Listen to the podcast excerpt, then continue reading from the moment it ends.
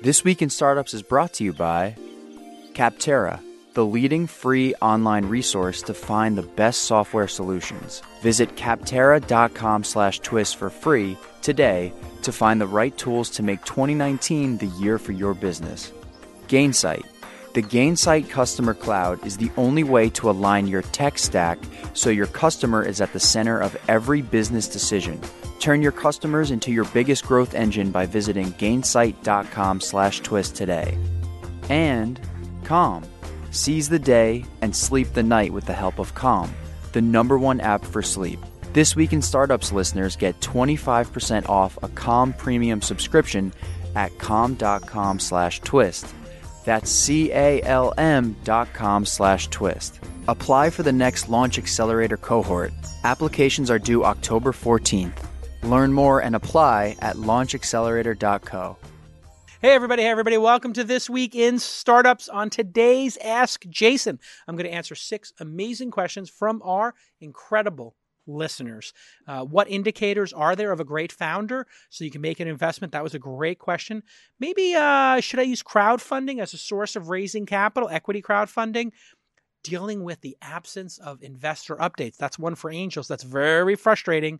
Um, what is the changing makeup of an ideal founder, especially in today's turbulent times? And how has angel investing changed since I released my book? I'm going to give you that answer and more on This Week in Startups today. It's an all Ask Jason episode.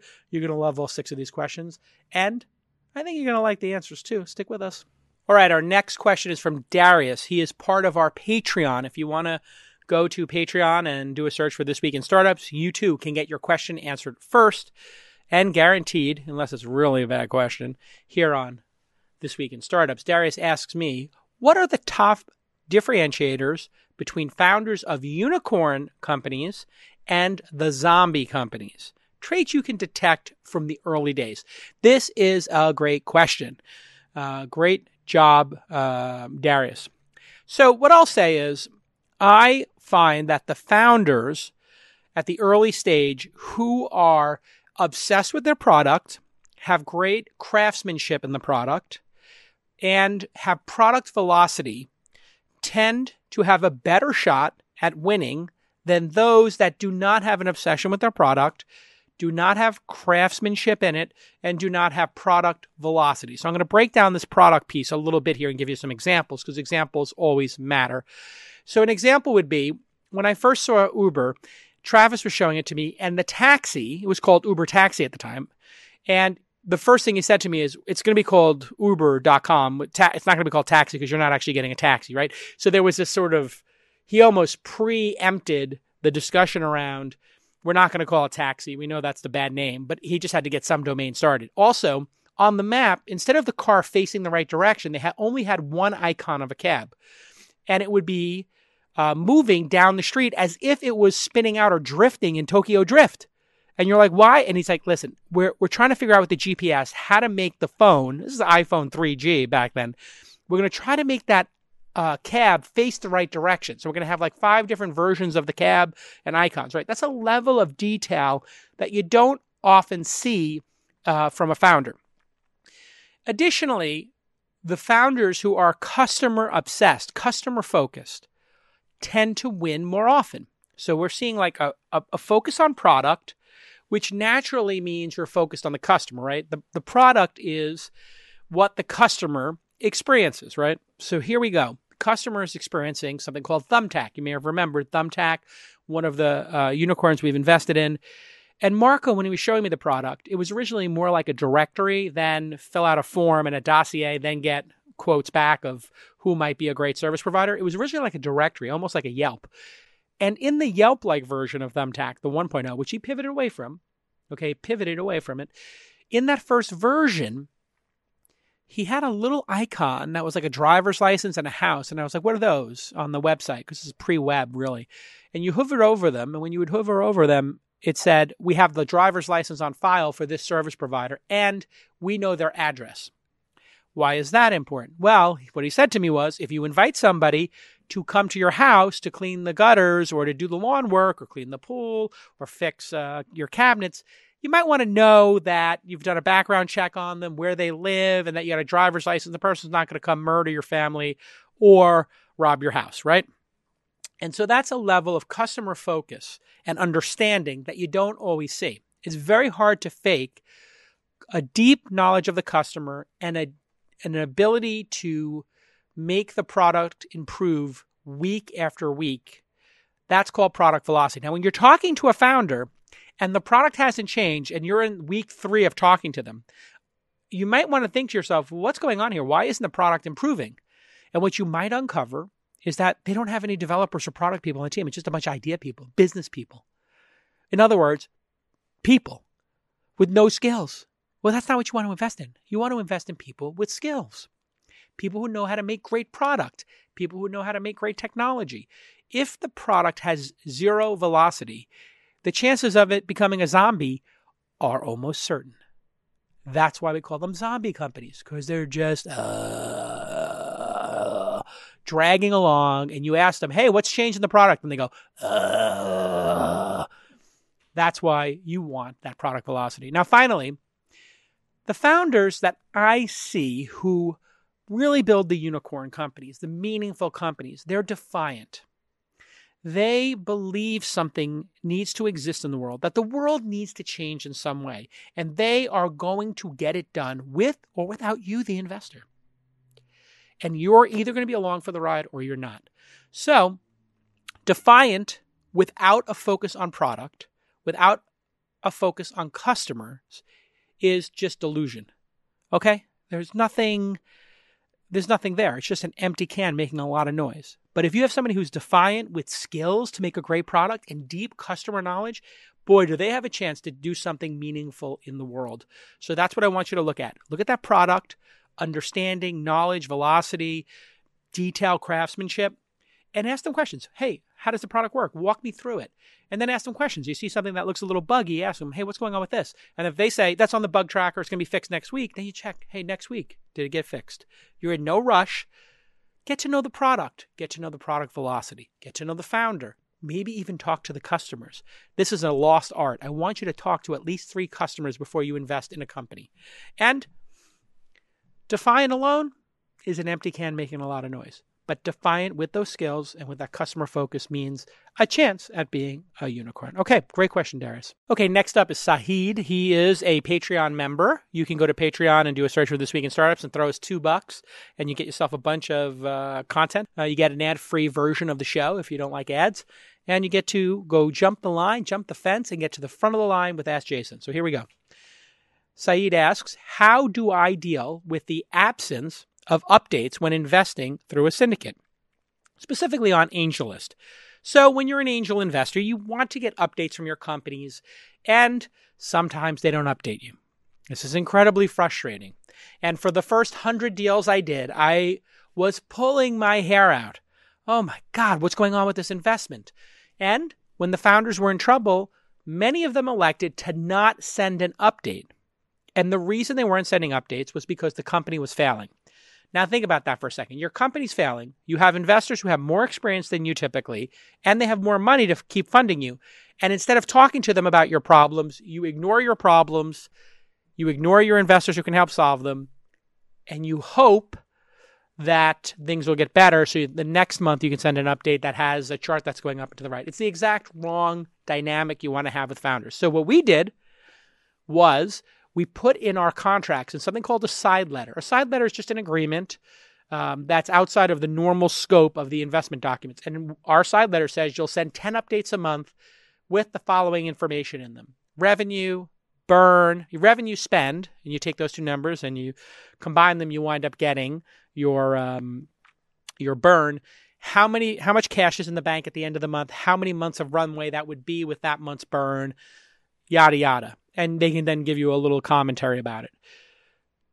If you don't have that agreement in place, you're going to be chasing founders. The founders you're chasing are likely failing. So, to your original question, I don't think you should bother haranguing founders who don't want to send them. You should just not fund those founders anymore. You should just pass on investing in them. And you should just make an agreement with future founders that they will do this. And if you're investing a tiny amount of money, like two, three, four thousand dollars, maybe you don't have the ability to put any kind of uh, pressure on them in the negotiation to do this. But if you're putting in 25 or 50K, you obviously do. Um, and then here's a way to actually solve it in a non confrontational way because this can become like a daddy or mommy's checking in on you, you know, toxic kind of relationship thing. And it has ha- that happened for me in the past with this one dipshit company from Y Combinator that refused to give updates to the syndicate that I convinced, or not convinced, I shared the deal with them. And so they, you know, a lot of people will look at me, my investing and want to follow me. So I'm not convincing them. They're convincing themselves, obviously. I can't put a gun to anybody's head.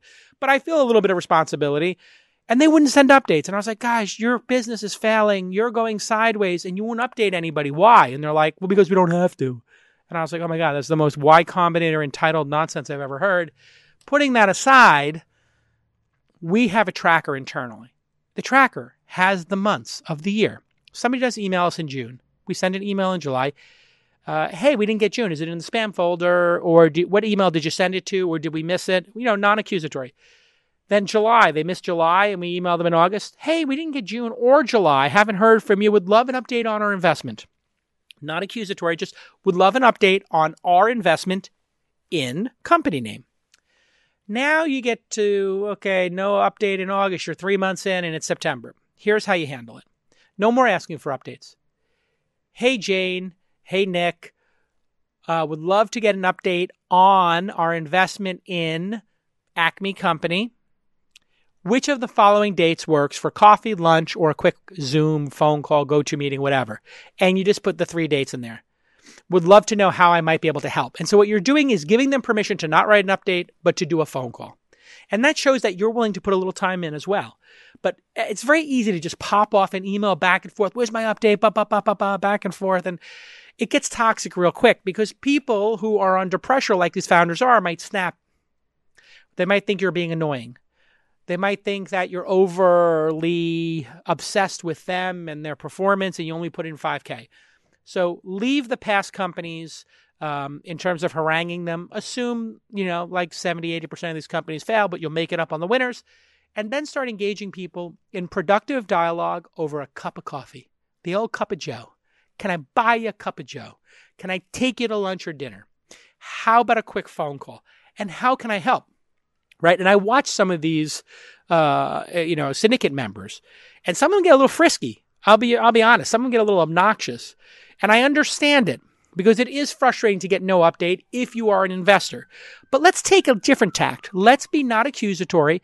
Let's come at these founders knowing they're under pressure, knowing they've probably got a huge fear of failure, and that you are okay with failure.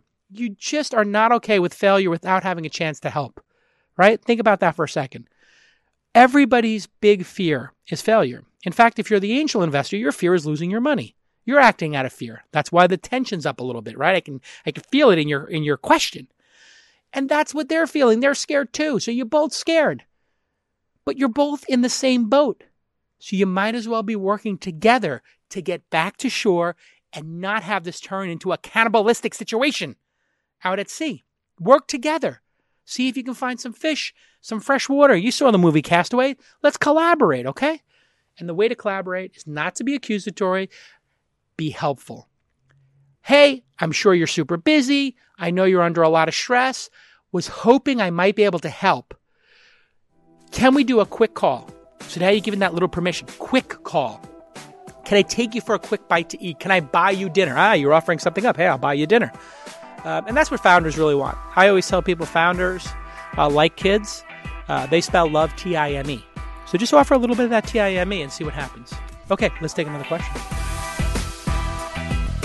You need to find the perfect software to solve your problem at work. But how do you find it? Well, you go to Capterra because you need to find a solution fast to whatever your pressing issue is, and you really want to know what all your options are. Well, with over 1 million reviews now in 700 specific categories of software, you can right now figure out if the software you already paid for is the right software or if you need to upgrade it or if you need to add something, right? And here, my guy Presh at launch is looking for new sales automation software. We need to make that sales process really efficient. And with Capterra, he goes through all the reviews, he sets a couple of filters like the number of employees we're going to use in the system. And it gets this nice side by side comparison of different products with the ratings for how easy they are to use. Because some software is really complicated, some is really easy. That's the value proposition, right? As well as obviously the value for money and the features and the functionality. Well, we picked and we were able to select the free trial option and we tested it out and we went with Pipedrive. It turns out Pipedrive solved some problems for us. Uh, and we, we got that because we used Capterra. Capterra is amazing. It's basically like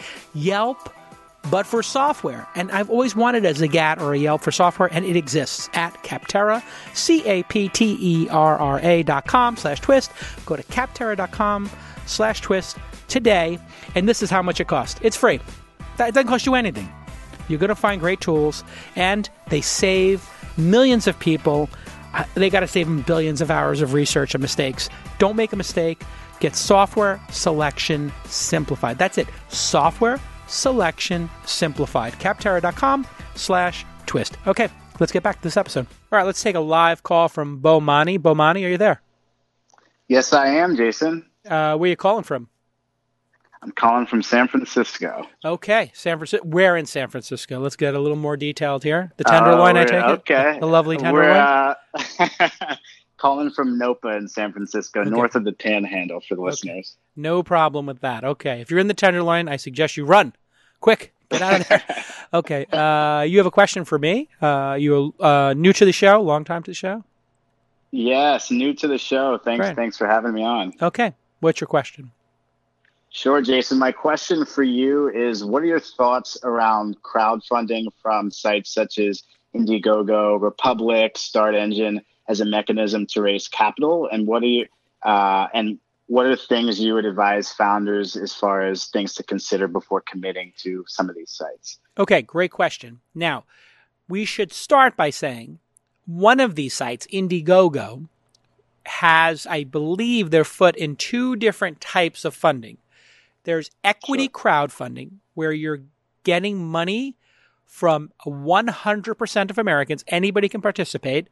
Accredited investors and non accredited investors, basically rich people and people who are not rich yet. Sure. And they also do, like Kickstarter does, a Kickstarter type functionality where you can order a product in advance. But you're asking specifically about equity crowdfunding, correct? Correct. Great. So there's a couple of different ways to raise money for your company. One of them is to go to venture capitalists. They are moving downstream. They want companies with $3 million in revenue now, or maybe founders who've taken a company public. So, where would founders who haven't sold a company for a lot of money or don't have millions of dollars in revenue, where would they get funding? Seed funds and angels and uh, accelerators, which is where I operate. Accelerators put $100,000 in for 6%. Seed funds will put in 250K to a million dollars for anywhere from 10 to 20%, let's say. And then there are these right. new uh, concepts, which is equity crowdfunding. I actually did this for Inside.com. Equity crowd, and I did it through uh, Seed Invest, which was off wasn't on your list, but I think they're the number one. I only know okay. about Republic and Seed Invest. Both of those have pretty solid deal flow, um, and they uh, run really tight ships over there. I know both of the founders, and I, I think they both do a great job. Indiegogo, I don't I have I don't know anything about their equity crowdfunding and how that's going. And Start Engine, I've seen some of their deal flow. It's a little bit hit or miss, I think, in my mind, but it's been a while. So I won't comment on that one. But I can tell you this is uh, a little more complicated. There's a little bit of red tape. You have to publish financials, you have to have reviews of this, and you're doing a lot of work for small checks. It can work and it can drive I would say on average, low hundreds of thousands of dollars in investment. So if you want a bunch of civilians to put in $100, $250, $500, $1,000 and be involved in your company, it's a great idea. Of course, it's a lot of work because that means you're collecting a lot of checks and that's why these sites exist is to right. bring all that money together. So keep your expectations low as to the number of dollars that will come in and expect that it's going to be a lot of work. The reason I did it for Inside was because I thought it would be very cool to have the people who read our newsletters invest in the company. We had a big email list. So if you were a music festival if you were a restaurant with a large number of email addresses, if you were a niche product or piece of software that had 10,000 customers paying 10 bucks a month or uh, 10,000 customers who had the free product, they might very much enjoy investing in your company. So I think that's the magic of it. I think that's the future of it. Imagine, if you will, a company like LinkedIn or Uber allowing people who were non accredited investors who worked in, let's say, in LinkedIn's case, HR and hiring. Well, they knew that that product would be successful. So, but they might not have the ability to write a $50,000 check, but they might easily write a 500. An Airbnb host might say, you know what? I'm going to take 10 nights a year that I rent my place for $200. I'm going to put that $2,000 towards being an investor in Airbnb. That's the magic of it. Now, it takes 10 years for those things to play out, and they just started in the last two years, so there is not a lot of track record here. But I am, in fact, bullish on the space. I do think it's going to work. I do think it's the future of investing. If you choose to do it, like syndicates, which I was the first on AngelList, and now we moved it to the syndicate.com. We have our own sort of mini platform uh, going. It's not really a competitor to AngelList, it's just one syndicate, but with a little bit of software behind it now we were the first to ever do that. And we did it in a company called Calm.com. That was the first syndicate, which turned out pretty good. It's the highest performing one ever. It's a unicorn. And at the beginning of syndicates, which are only for accredited investors, people said, this is too complicated. It's too much time. It's too much work. Well, it wasn't. And it worked out great. And now it's a standard in Silicon Valley. It's a standard around the world to run a syndicate. And no founder's are afraid of it. I predict in another five to 10 years, we'll have many people doing equity crowdfunding on these platforms. Do you have any follow up That's questions? exciting. That's exciting. Yeah, no, that's really exciting, Jason. I'm, I'm glad to, to get your insight and thoughts on on these sites and how powerful they can be, especially if it's uh, a B2C company and some of the some of the users love the product and want to continue to see it grow and be successful. Okay. Uh, well, good luck with your company and good luck with your fundraising. I would uh, I would start with Republic and Seed Invest. Those are the two I know the founders of. So I'd start there. It costs a little bit of money to do this, but actually those companies don't make a ton of money from this. I think they're going to make their money from having a little equity piece in your company. So I think right. there's a good alignment, right? Uh, so good luck right. with it, uh, and keep watching. Thanks so much. All right. Awesome. Thanks, Jason. Have a great day. Cheers. All right, we got another uh, question. This one from Patty. She wrote us with so many founders being let go recently, uh, WeWork, I think, would be their jewel. Uh, what will the new look of an ideal founder be from an investor's point of view? This is a great question, Patty. Very, very prescient, very of the moment. Well, I can tell you what it won't look like entitlement and smoking weed on planes. Smoking the weed on your G650. That era is over. Hard stop. Hard stop. No more 650, no more weed on the 650, okay? Both. Ixnay on the 650 and Ixnay. I mean, can you imagine WeWork CEO? All that bad behavior, it just adds up. Now, if the company was performing extremely well, we wouldn't be talking about any of these issues. If you want to have a G650, if you want to fly private, if you want to buy everybody lunch, you better be Google. You better be Facebook. Nobody's talking about Zuckerberg spending something like 10, 5 or 10 million dollars a year on security. They they have a fleet of jets at Google. You ever hear about the Google jets? You haven't heard about the Google jets in a long time. You know why? It's a money printing machine. Shareholders don't care if you're printing about perks if you're printing money. If you listen, if Bezos wants another jet and he wants Amazon to pay for it, Google wants another 3 jets, go for it. They want to bring in the Niman Ranch, New York Strip. They want to go with a Miyazaki Wagyu. I don't care. Print me money. Got the money printing machine. You're good. But if you're a WeWork and you're renting $600 desks for 300 for $300 and you got all this arbitrage going on, man, come on. Come on. And this guy's walking around barefoot in front of Pete's Tavern. Come on. You can't be walking barefoot in New York. This guy's deranged. I'm sorry. I summer camp, summer camp. This guy's running a summer camp. He's he's going to be a first trillionaire. I mean, I'm a insanely driven narcissistic person. You guys listen to the pod. Listen, I'm not walking barefoot in Manhattan. I don't have a G650, and I'm not saying I'm going to be the next trillionaire when I rent desks for a living. This kind of behavior is nuts. Barefoot in New York. Do you know how many people have puked in front of Pete's Tavern? There's so much gum on the street. Gum's the least of your worries. Do you, do you know how I used to walk my bulldog past Pete's Tavern? You know what Toro did in front of Pete's Tavern? I want to tell you, man. You've seen a bulldog with diarrhea? It's not pretty, guys.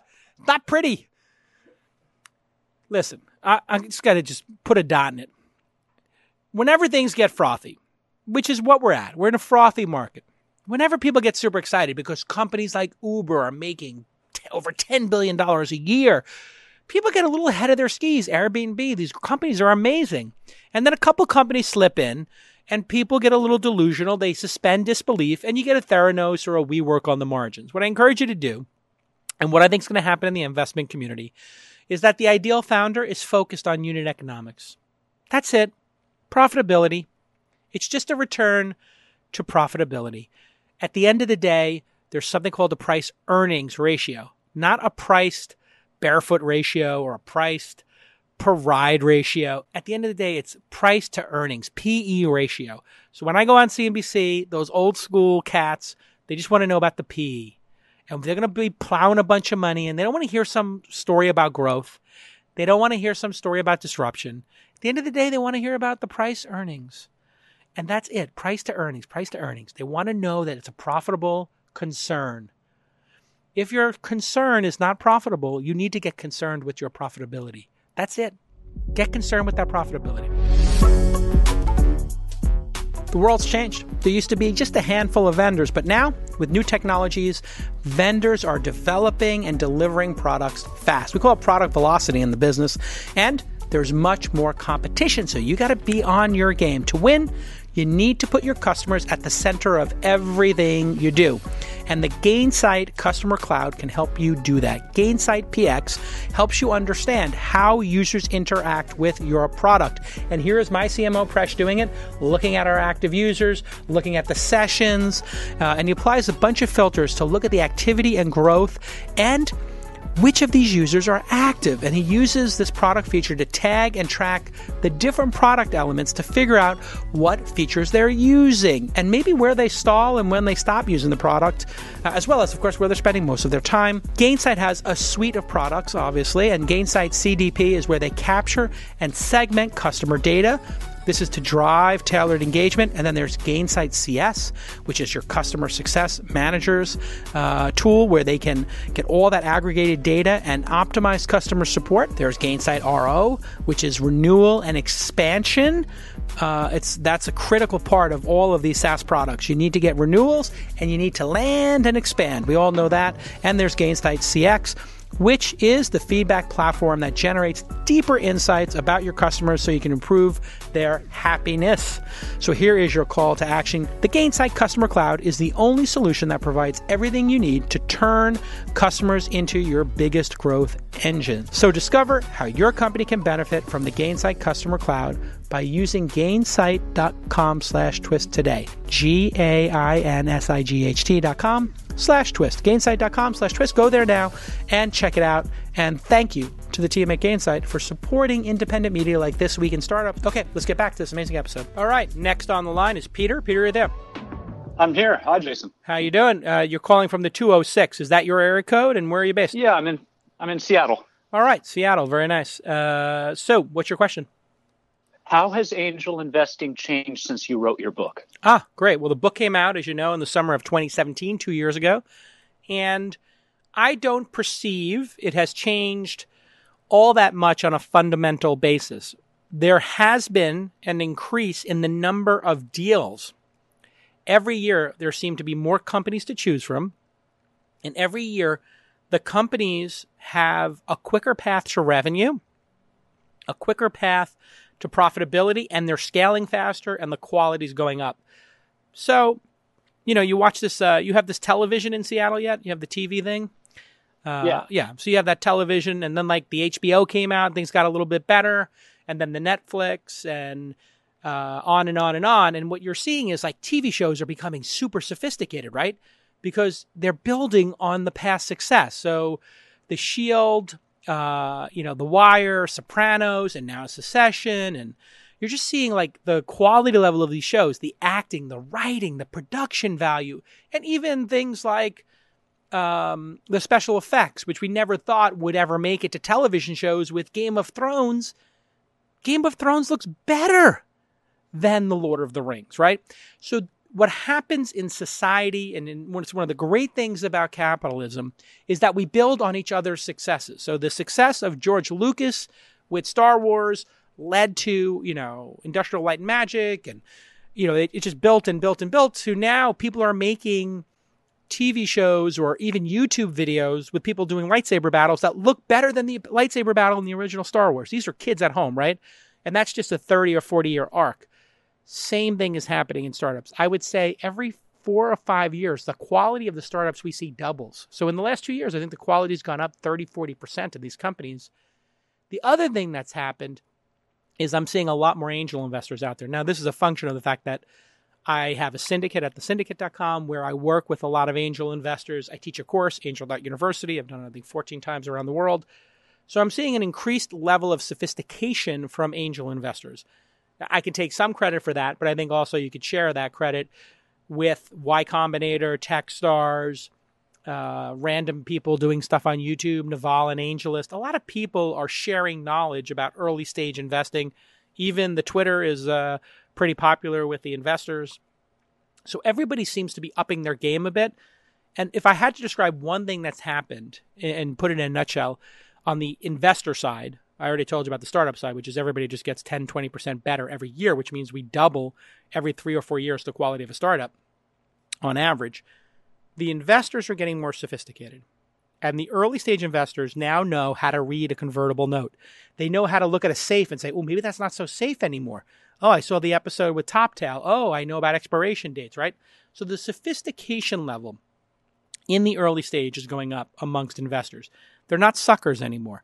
The angel investors used to be the suckers at the table. Now they're like, wait a second, I need to own a bigger percentage. I need to have pro rata rights. I need to have a side letter so I get those monthly updates from my founders. I need to have a board seat if I'm over 5%. I need to know about how these funds are being spent and I want my founders to have a plan. You know, the overall professionalism of angels, I think, has gone up significantly in the last two years. So those are the two sides of the table and how it's changed. I think. Does it make sense? Okay.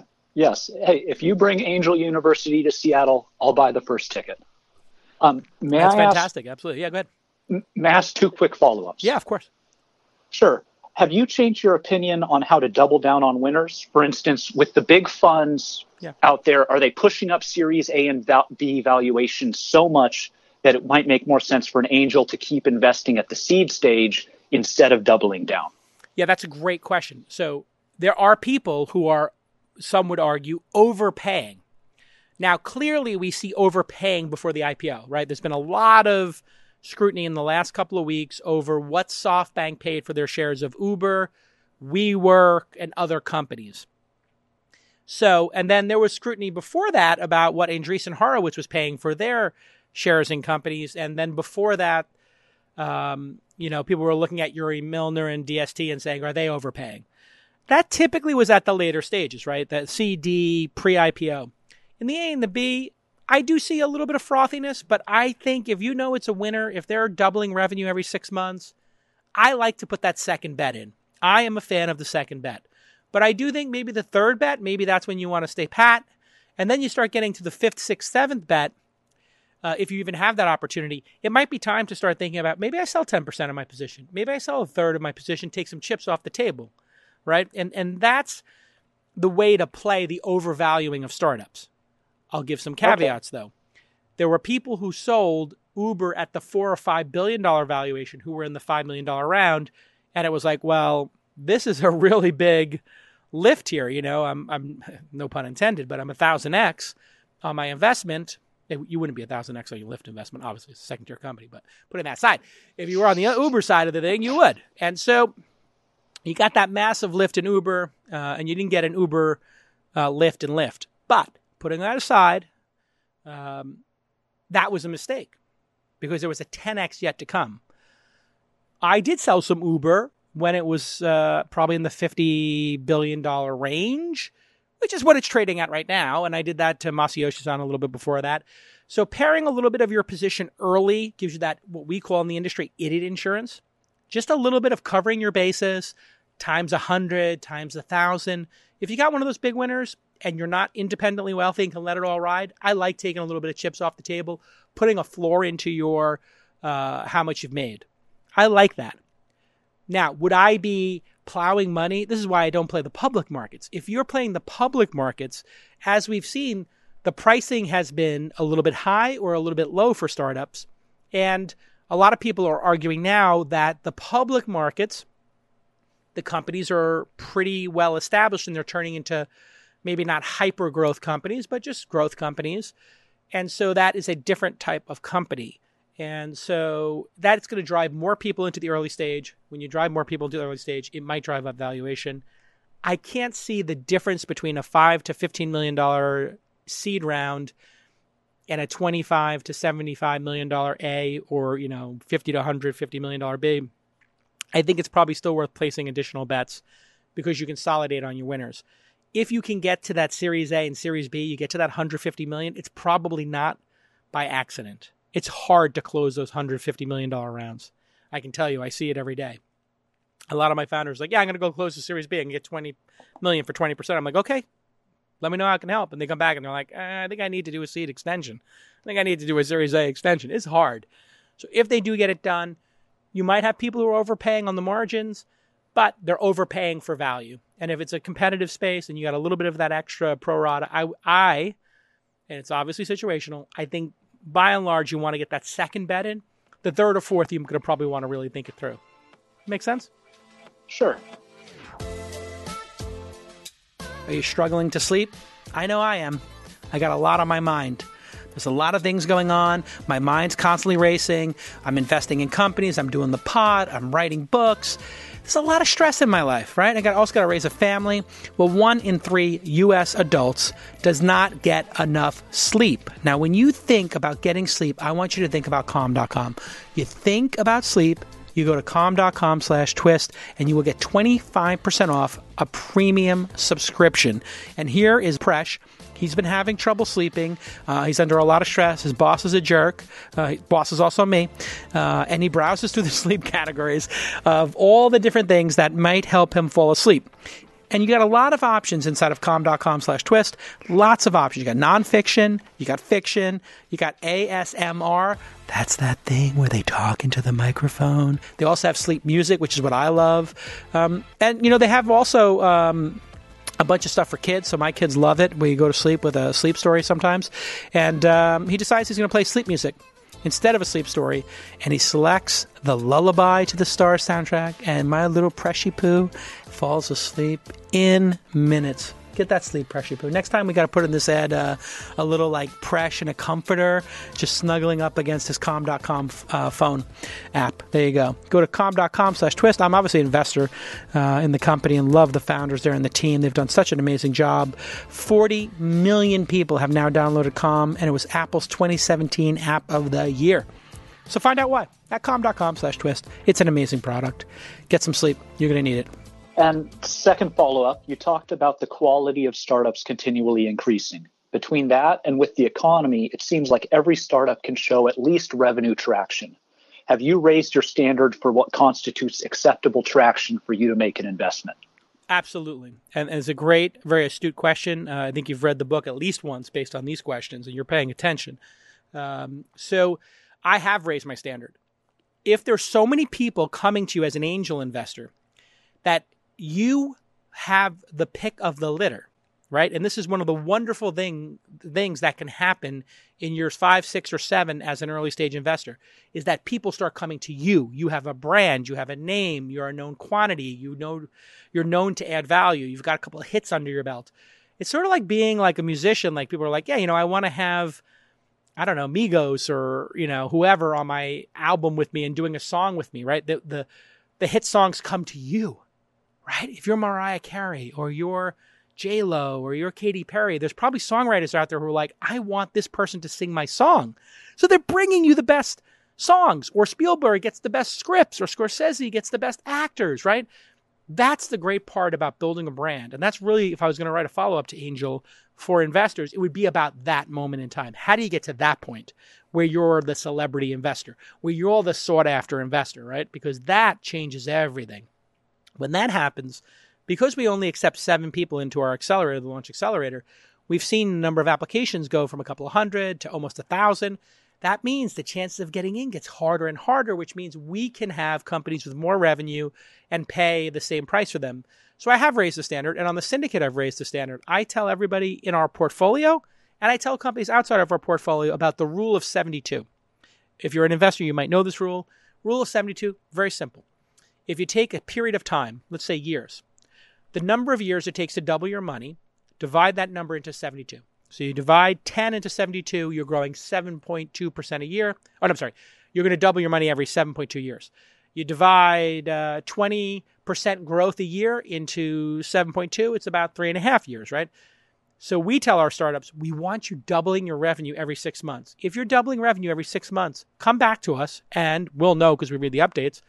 We're likely to give you a preemptive offer. We might invest another million dollars.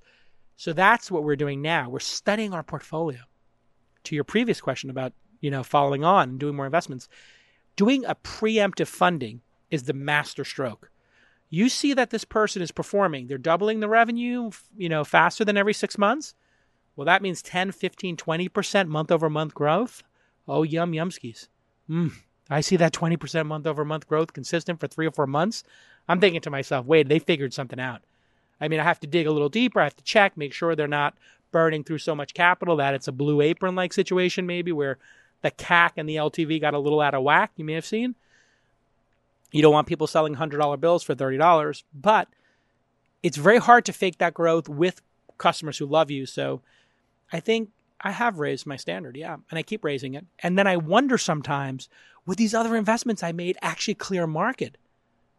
With me now, am I missing something? So that could be a leak in your game too. So you got to keep that in mind. You want to still take some risk. So you may you'll see with the syndicate that we're releasing some companies that are pre-launch.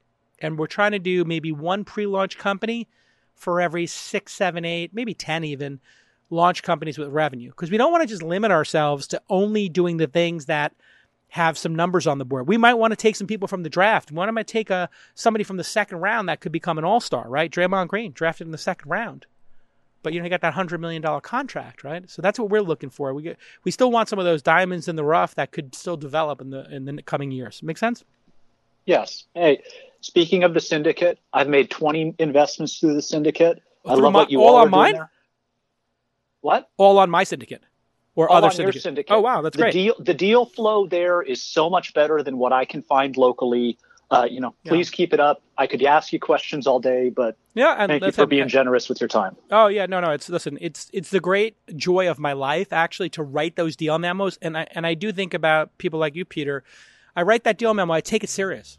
I take it serious, and I hope that you, when you read that deal memo, you know that there's 15 people here in San Francisco or so really thinking through like, are we presenting you with that, you know, we're, we've got skin in the game, obviously, because we're putting money in, but we don't want to put up garbage. We don't want to put up stuff just to send you a deal. We really want it to be high quality. We want to explain to you why we think it's high quality. And we really want you to have that diversification and hit 30, 40 deals so that you have a chance of an outlier. And we encourage our angels uh, who are partnering with us and who are part of this team sport with us called Angel Investing to join every single syndicate on AngelList, SeedInvest, read every deal memo on Republic, and compare them. Look at the quality. Look at the quality of the founders. Look at the quality of the product. Look at the quality of the revenue. Look at the quality of the team. And really kick the tires and read that deal memo. And if you look at the detail level we put into that deal memo, Ashley, our managing director, and I, and the companies, we forced them to do a webinar, right? So you ask those questions. We put the founder's email in there. We put their phone number in there. We tell them, you know, you got to answer questions. If people have questions, you got to send those 10 monthly updates uh, a year. And we really want them to perform at a high level because most of the companies are going to fail. We all know that. So at least if we really do the work up front, we can feel more confidence that we're at least doing the best we can, right? There's going to be risk, but let's have a plan to execute against. And the plan is the highest quality entrepreneurs with the highest quality revenue, with the most loved products, with the best customers, right? And if you do that, I believe you have a better chance of winning. And I'm glad to be on the journey with you. Thank you for reading the book and thanks for calling in, Peter. All right. Thank you. Have a good day. All right. You too, brother. Okay. Let's take another call. I got uh, Alexandra on the line. Are you there? Hi, Jason. How are you? I'm well. How you doing? Where are you calling from? Vancouver, Canada. All right, love it up there. Very nice. Uh, where Slack is and uh, Microsoft, a lot of people. Amazon got offices up there. Beautiful town. Yeah, and we have a few uh, amazing Canadian companies headquartered here too, and hopefully Care Team's going to be one of the big next success stories. Great. Tell me your question. So one of the things that often investors ask in meetings is, "What's your competition?" And we're entering the market, healthcare, where a lot of things are still done by hand, fax, and verbal and paper. Yeah. And so our real competition is the status quo, but they want to name companies that we're competing with. Mm. So how do you recommend we answer that question? It's a great. It's a, this is a great question, and it, from you, and it's kind of a silly question from them, but it's a checkbox question. In other words, you're in a meeting. Tell me about your competition. Tell me about your team. Tell me about your market size.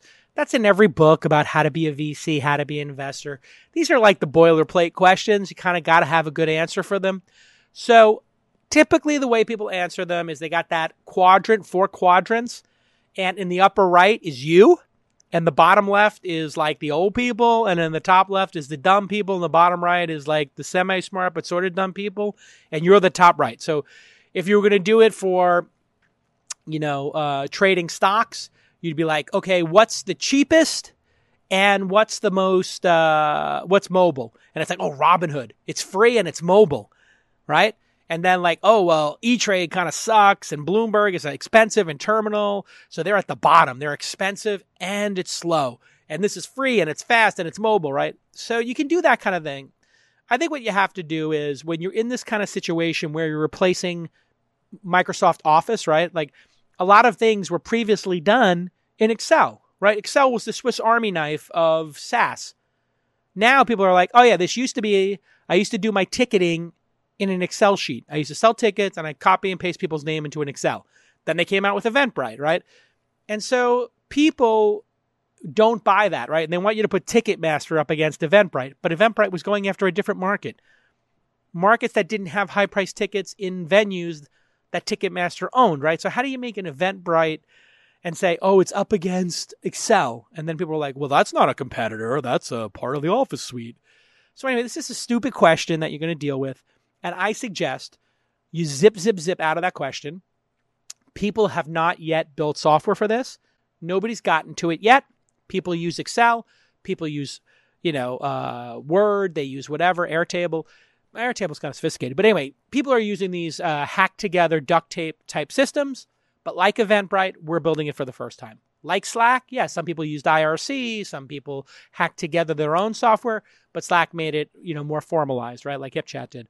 So I would then go right to your customers and say, here's how our customers did it. So instead of you telling the investors what your competitors are, have the examples of your customers. So you say, meet Dr. Judy Smith.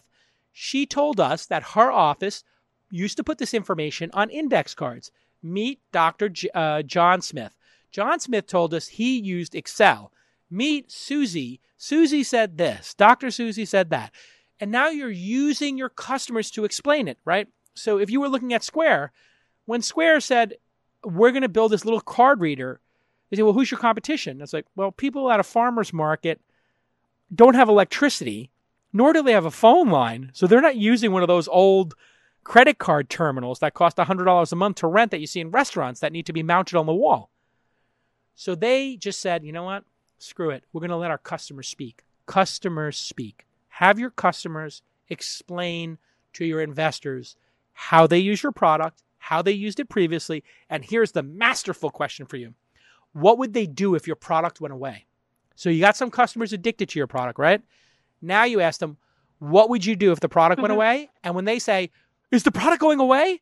Can, can we buy a license to it and we'll maintain it ourselves? Please don't go away. We'll play you twice as much. That's what we do. When we're doing diligence on companies, we ask the customers, what would you do if this company went away? How would you solve this problem? So I'm just giving you a little bit of like the next question. I'm giving you a little bit about what happens in the room when you leave. All right? When you leave, mm-hmm. this is what we talk about. Is this mm-hmm. solution so good that the customers would freak the beep out if you went away? And that's what you need to do. That's real product market success. If Slack went away, people would be, you know, people who are using Slack, they what? Slack's going away? I have all these API integrations. How do I how am I going to ever run my business without Slack? Like you would cause a heart attack and you can tell that when Slack went down a couple times, all of Silicon Valley was like, "Oh, I guess we get the day off. It's a snow day. It's a Slack day." you know, it's like in Brooklyn, we'd wake up and be like, "How many inches? Two? F it, man. Come on, mm-hmm. let's get to four inches." And we'd listen to 1010 Wins Radio, and hopefully they'd tell us that the Xaverian High School was closed. Oh no, only three inches, not close. Slack goes down. It's snow day in Silicon Valley. That's when you know you got product market fit. Is when the whole industry is freaked the f out when your service is down. That's what I hope for you, okay, Alexandra? Take it up to in the next level. Uber in Vancouver, so I know exactly what you mean. God damn it. Can you imagine this this is what happened in Austin. Austin went freaking crazy when they kicked out Uber. They didn't kick out Uber and Lyft. They they forced Uber and Lyft to like have this like really a lot of red tape and Uber and Lyft was like, "Okay. You want us to do all this nonsense? We're out. Peace out." And people went bonkers and that's really when you know you have that great product market fit. I wish you continued success. Focus on your customers. You promise, Alexandra? You gonna focus yes, on those customers totally. for me? Thanks So much. All right. Raise your prices. Focus on your customers. I'll talk to you guys soon. Perfect. Okay. Thanks. Okay. Bye. Good. All right, everybody. It's been an amazing episode. I love, love, love getting your questions. Email askjason at launch.co. Askjason at launch.co. Or hit us up at TWI Startups, TWI Startups on the Twitter or Insta. DMs are wide open. Get those questions in there. Looking for a couple of follow up callers. Peter did a great job today. Um, just a lot of great questions coming in. Sahid, great one. Darius, well done on the Patreon. So I just overall, I'm very pleased with the quality of the uh, the questions and the call ins today. We'll see you all next time on This Week in Startups. Bye bye.